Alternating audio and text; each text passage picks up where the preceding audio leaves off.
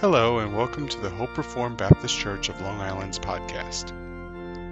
In this episode, we continue our series in the Epistle to the Hebrews. The sermon was preached by Pastor Richard Jensen on July 25th, 2021, during the morning worship service. The sermon's title is The New Covenant and discusses Hebrews chapter 8, verses 6 through 13. Please be sure to subscribe to this podcast to hear future episodes. You can also visit our site, hopereformedli.net, and find us on Facebook and Sermon Audio for more information.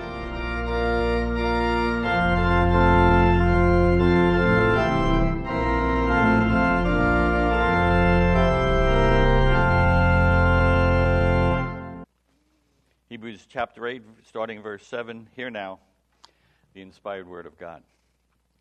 For if that first covenant had been faultless, there would have been no occasion sought for a second. For finding fault with them, he says, Behold, days are coming, says the Lord, when I will effect a new covenant with the house of Israel and with the house of Judah. Not like the covenant which I made with their fathers on the day when I took them by the hand to lead them out of the land of Egypt. For, the, for they did not continue in my covenant, and I did not care for them, says the Lord. For this is the covenant that I will make with the house of Israel after those days, says the Lord. I will put my laws into their minds, and I will write them upon their hearts, and I will be their God, and they shall be my people. And they shall not teach everyone his fellow citizen and everyone his brother, saying, Know the Lord, for they shall all know me, from the least to the greatest of them. For I will be merciful to their iniquities and I will remember their sins no more. When he said a new covenant, he has made the first obsolete, but whatever is becoming obsolete and growing old is ready to disappear. Let's pray.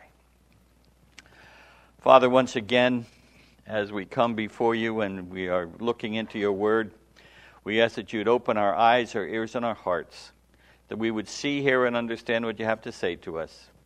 And especially, Father, as we look at this new covenant and, and just how important this is to our salvation, we pray that you would help, help us to understand and apply it to our lives. We pray this in Jesus' name. Amen. Amen. Please be seated.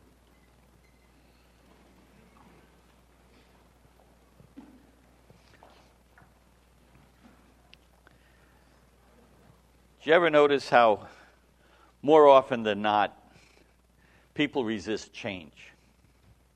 Let me give you an example. There's probably only a few people in this room that will remember that cars didn't always have power steering.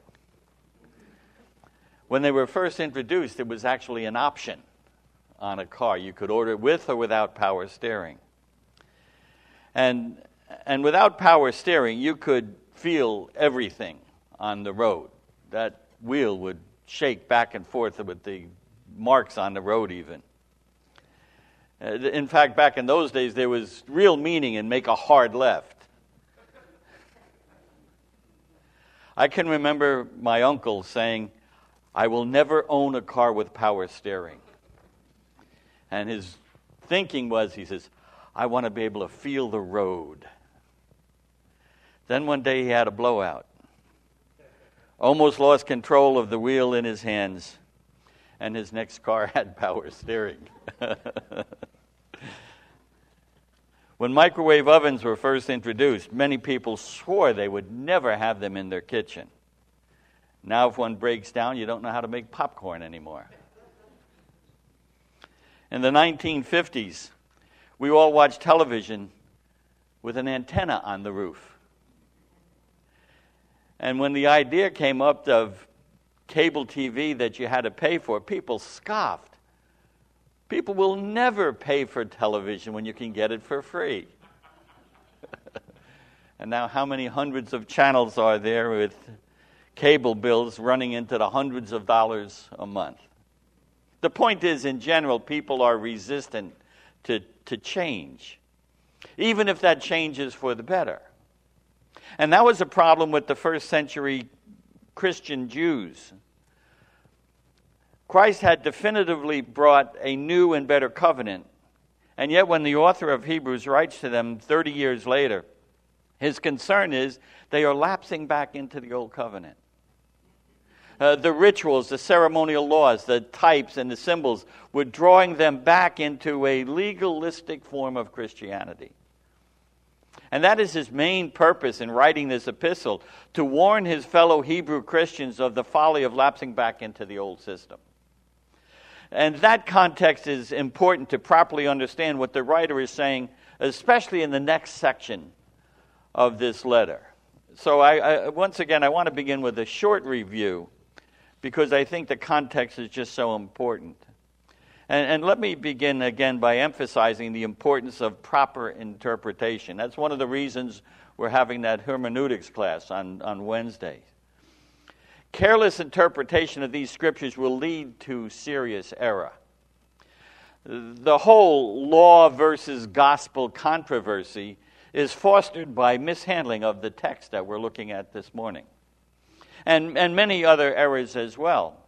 But on the other side, careful interpretation of these texts lead to the truth that will affect your relationship with Christ and how you live every day. Remember, doctrine is important. Doctrine is not given to us in a, in a vacuum.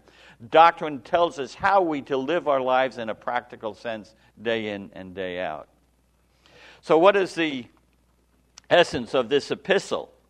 It is the superiority of Christ. And he begins, if you remember, by showing that Christ is superior to the angels, then he is superior to Moses. And now we're in the middle of the his apologetic that Christ is superior to the Levitical priesthood. He's superior to all the Old Testament high priests because he is an eternal priest after the order of Melchizedek and not a Levitical order that was destined to pass away. And now we see that his priesthood is superior because of the, the new covenant of which he is mediator is so far superior to the old. His ministry is enacted upon better promises in this covenant. And that's what verse 6 of this eighth chapter of Hebrews tells us that it is a new, a better covenant, a better ministry. Last week we reviewed what a covenant is from a biblical perspective.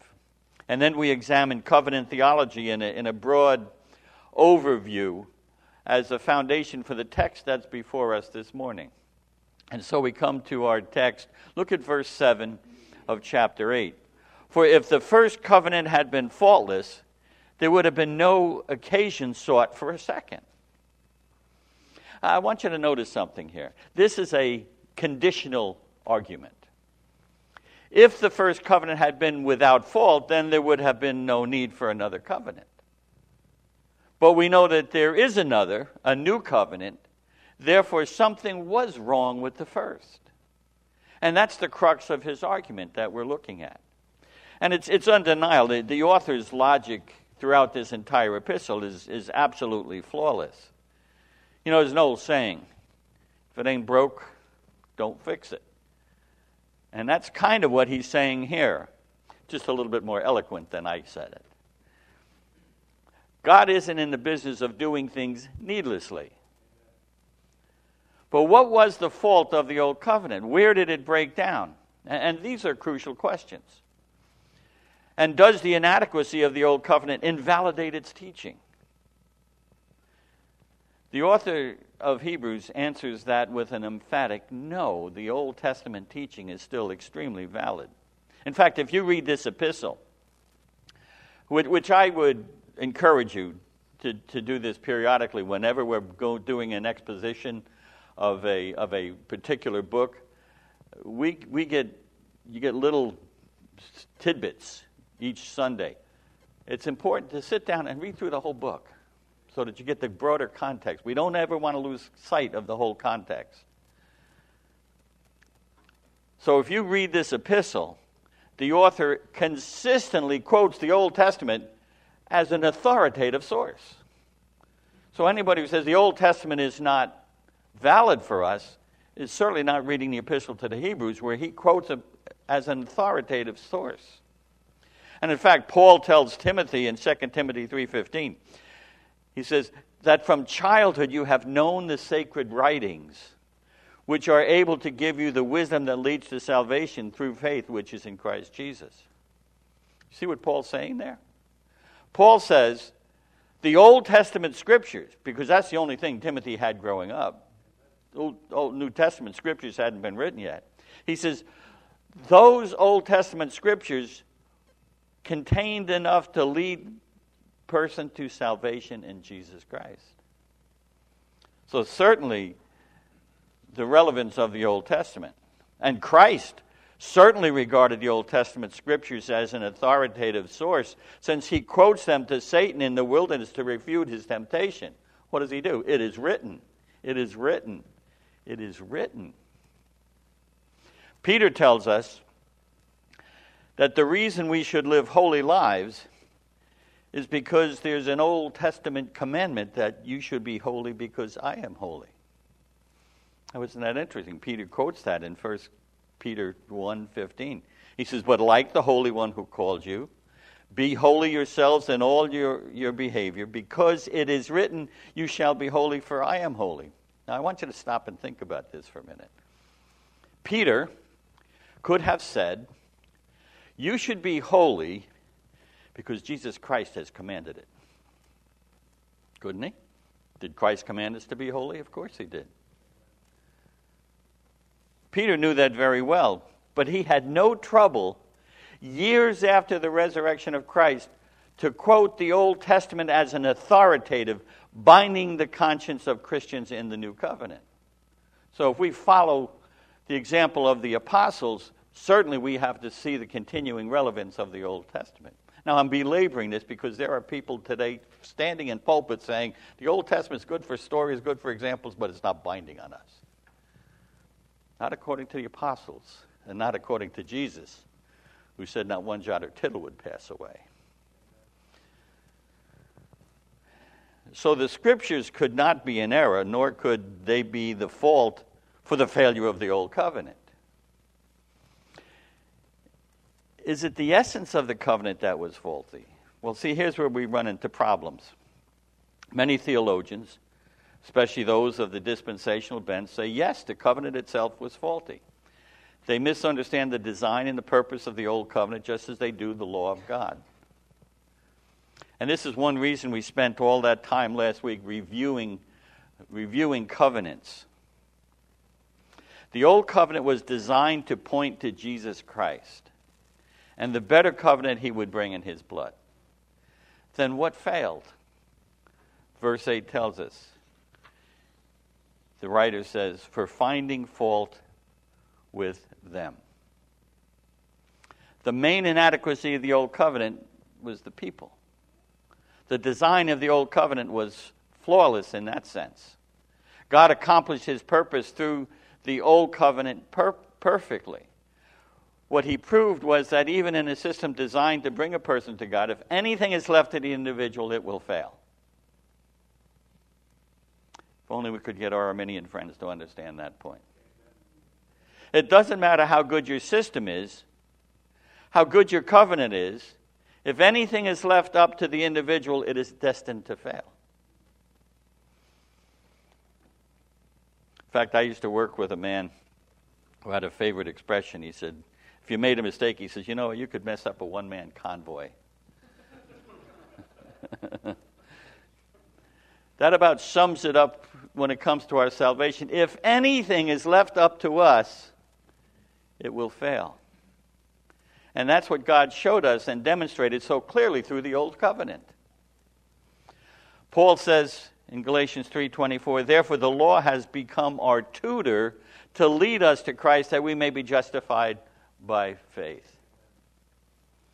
So the primary failure of the old covenant is firstly on the part of the people. The author explains that the failure explains that failure in the next two verses. Let's look at let's look at verses 8 and 9 again.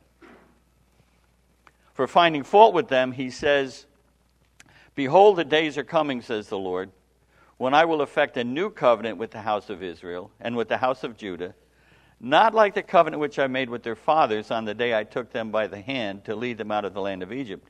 For they did not continue in my covenant, and I did not care for them, says the Lord. There can be no question that the main fault is on the part of the people.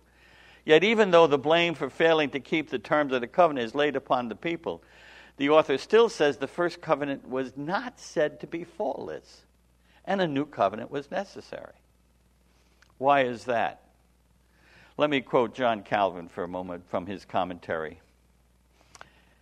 And he says, Though the crime of violating the covenant was justly imputed to the people, who had through their own perfidy departed from God, yet the weakness of the covenant is also pointed out, and listen carefully, because it was not written in their hearts. And that is what we see as we move further along in our study. Verses 8 to 12 of this chapter are a direct quotation from Jeremiah 31 31 and following. And it's interesting to note that the author to Hebrews quotes these verses and makes no attempt to comment on them. He simply quotes them to prove his point. In verse 8, we see the promise given that a new covenant will be enacted at some future time. The Lord declares that that time is coming. Verse 8 For finding fault with them, he says, Behold, the days are coming, says the Lord, when I will effect a new covenant with the house of Israel and the house of Judah. The time had already been predetermined by God, and he did establish this new covenant at just exactly the right time in history. In verse 9, we see the elements of the Old Covenant and how the Israelites failed to live up to their part in the covenant. Notice the elements. First, there's two parties to the covenant God and the house of Israel and the house of Judah. And, and by the way, there's significance in how he puts those two, uh, two groups of people, the house of Israel and the house of Judah. Remember, the nation was divided at the time of Jeremiah the ten tribes of Israel had not yet returned from exile when this prophecy was given. So God is showing, even offhanded way, that there will be a reunification of all of his people. And remember the elements of the covenant we spoke about last week. The essence of the covenant is our relationship with God. He is our God, we are his people. Don't ever lose sight. That's the essence of the covenant. And that is the promise of God that, that He would establish this new covenant. He would, in fact, take them by the hand. They had to trust God, and that was demonstrated by obedience to the commandments. But they did not remain faithful. In other words, they didn't trust God, and therefore they didn't obey His commandments. Romans 9, verse 31. But Israel, pursuing a law of righteousness did not arrive at that law.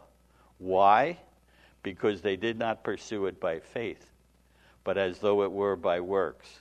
They stumbled over the stumbling stone. And so God turned from the nation of Israel as being his covenant nation. In fact, he likened them to a harlot. In Jeremiah 3, verse 8, he says, And I saw that for all the adulteries of faithless Israel, I had sent her away and given her a writ of divorce. Yet her treacherous sister Judah did not fear, but she went and was a harlot also.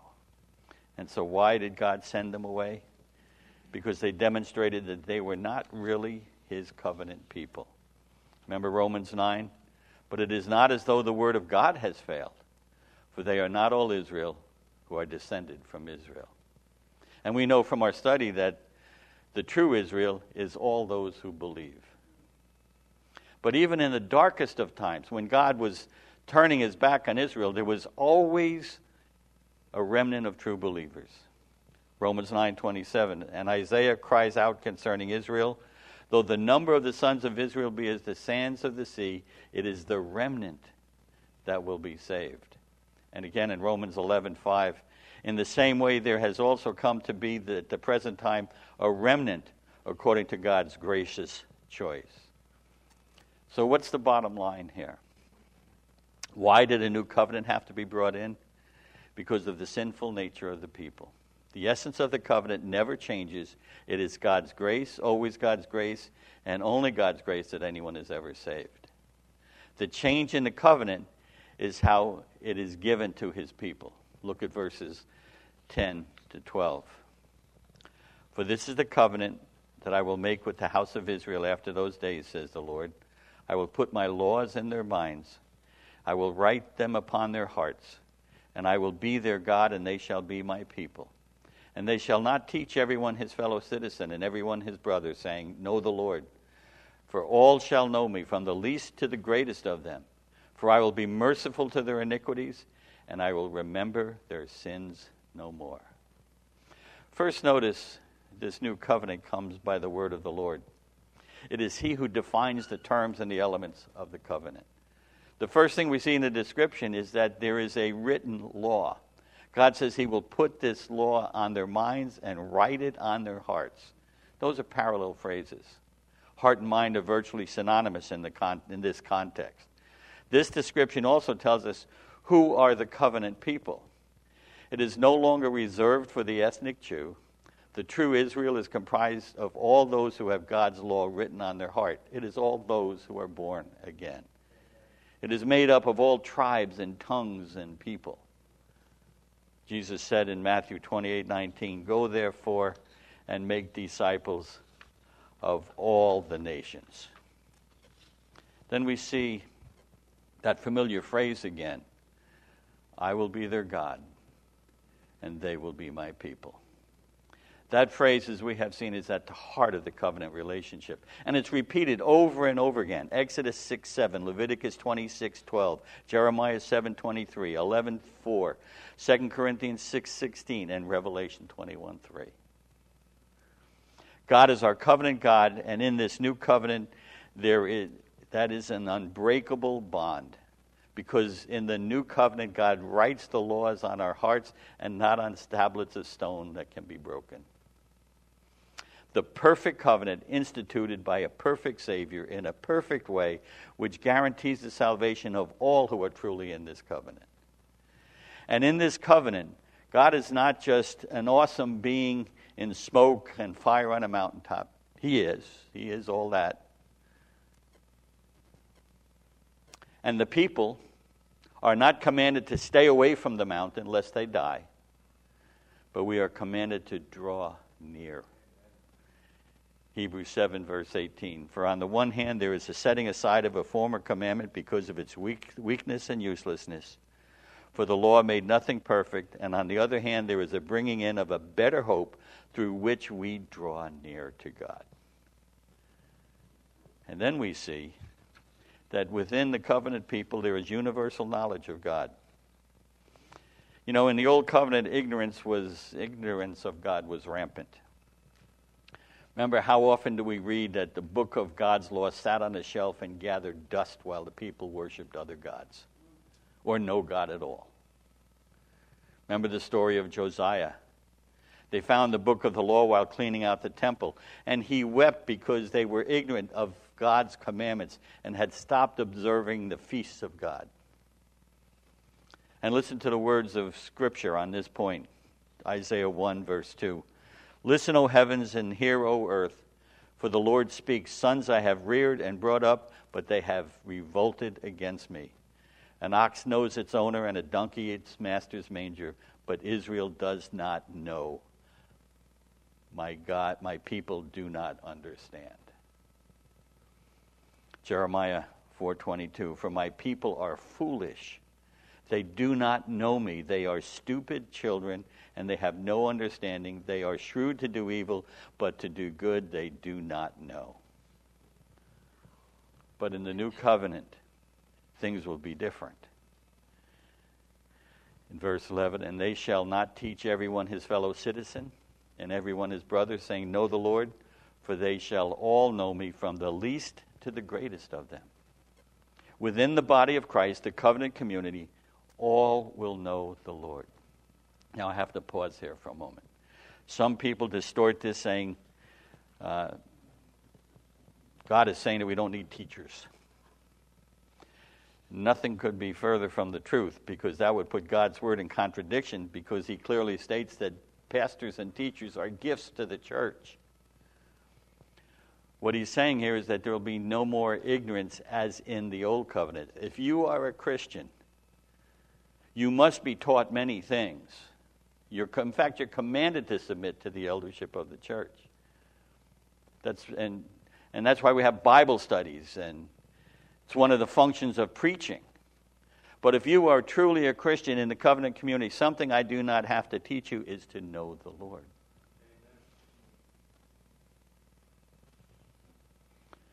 Because God has changed your heart and you know the Lord. But this knowledge will be extensive. Listen to these prophecies concerning the new covenant era. Isaiah 11:9 They will not hurt or destroy in all my holy mountain for the earth will be full of the knowledge of the Lord as the water covers the sea. Habakkuk 2:14 For the earth will be filled with the knowledge of the glory of the Lord as the waters cover the sea. Why I'm in this pulpit. It's because of what the Word of God says. If I would take my eyes off of this book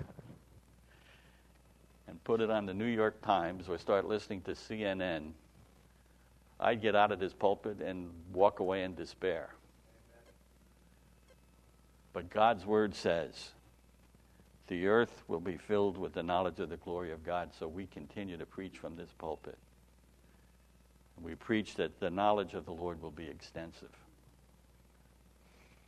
Knowledge in Scripture is not a superficial thing. This doesn't mean that many people will just hear about the Lord and have an idea of the Lord, but that many will come to know him as the waters cover the sea. And who are these people? From the least to the greatest. Do you fit in there somewhere? From the pauper to the nobleman, from the least in society to the great.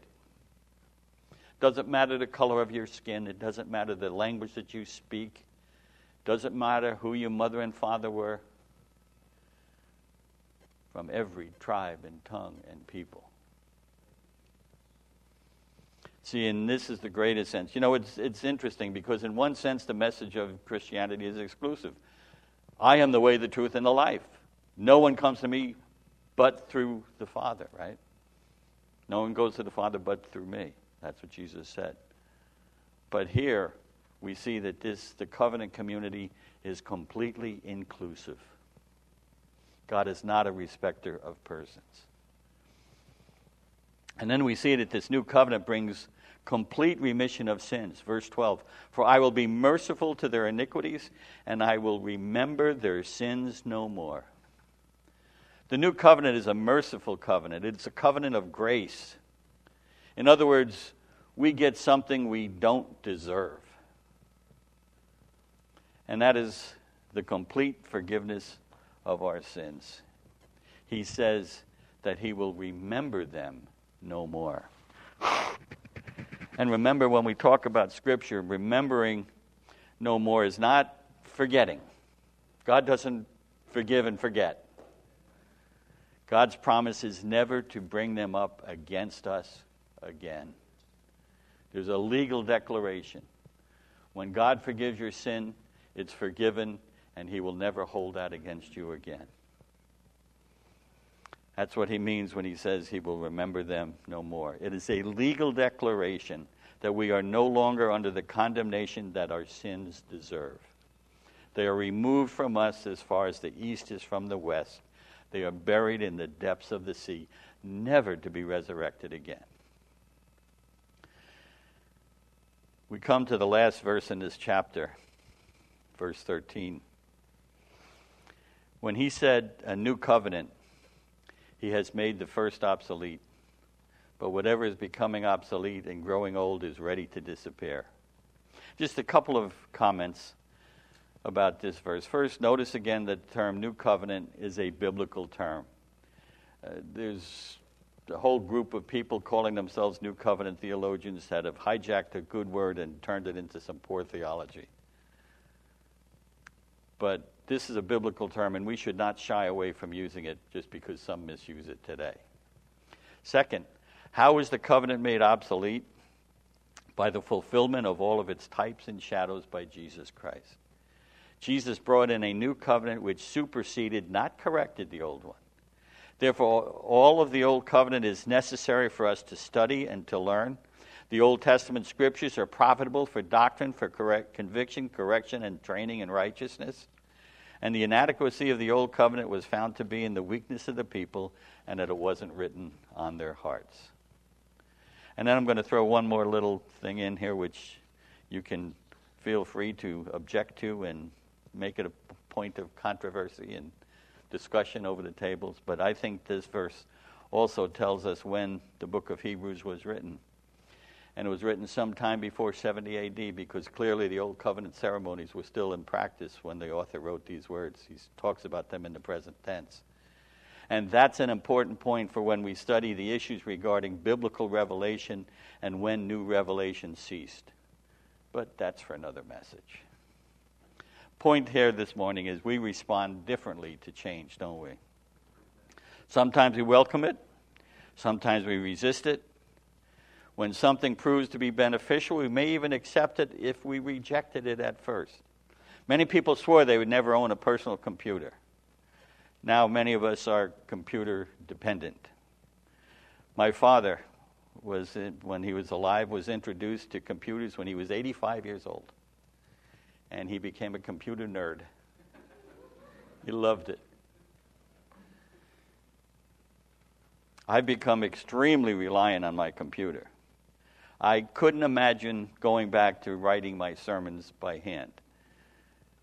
After all, I had to correct my own grammar. and now I can rearrange whole paragraphs and ideas with the click of a mouse. And then it saves them for me on a hard drive so I can pick them up again and see. Well, never mind. As we continue in our study in Hebrews, we will continue to look at the new covenant. We have just we've just scratched the surface this morning. There's so much more that we need to look at about the new covenant. But as far as we've seen, this is truly a new and better covenant. It is the covenant of grace. It was enacted when Jesus enacted the, the, the new covenant in his blood. We must be careful that we not fall into the same error as some of the early Hebrew Christians, that we forsake the new covenant and lapse back into the types and shadows. Remember how blessed we are that in this covenant we draw near to God by His invitation. He seeks and saves that which is lost. We are now coming to the part of the service where we're going to celebrate the Lord's Supper. Remember, this is a remembrance of what Christ has done for us in bringing the new covenant in His blood and saving us to the uttermost. If you're here this morning and you've never come to that place, you know that you're still in your sin. I would ask you to consider what has been said. Consider the new covenant in the blood of Jesus Christ that guarantees the forgiveness of sin and that it would be remembered no more. Repent of your sin. Bow the knee to Jesus Christ. Call him Lord, and you will be saved. Let's pray. Father, once again, as we bow before you, we thank you for this new covenant in the blood of Christ. We thank you, Father, that you sent him, and his sacrifice completely removes our sin from us. We don't get what we deserve. We get something we don't deserve, and that is forgiveness and a restored relationship with you. Thank you that in this new covenant, all will know you, from the greatest to the least, from every tribe, every tongue, every people. And so, Father, we thank you for this new covenant which you have enacted to save your people from their sin. I pray, Father, for anyone who today who doesn't know you, that today would be the day of salvation. Please take away their stony heart, give them a heart of flesh, that they might repent and believe. We pray this in Jesus' name. Amen.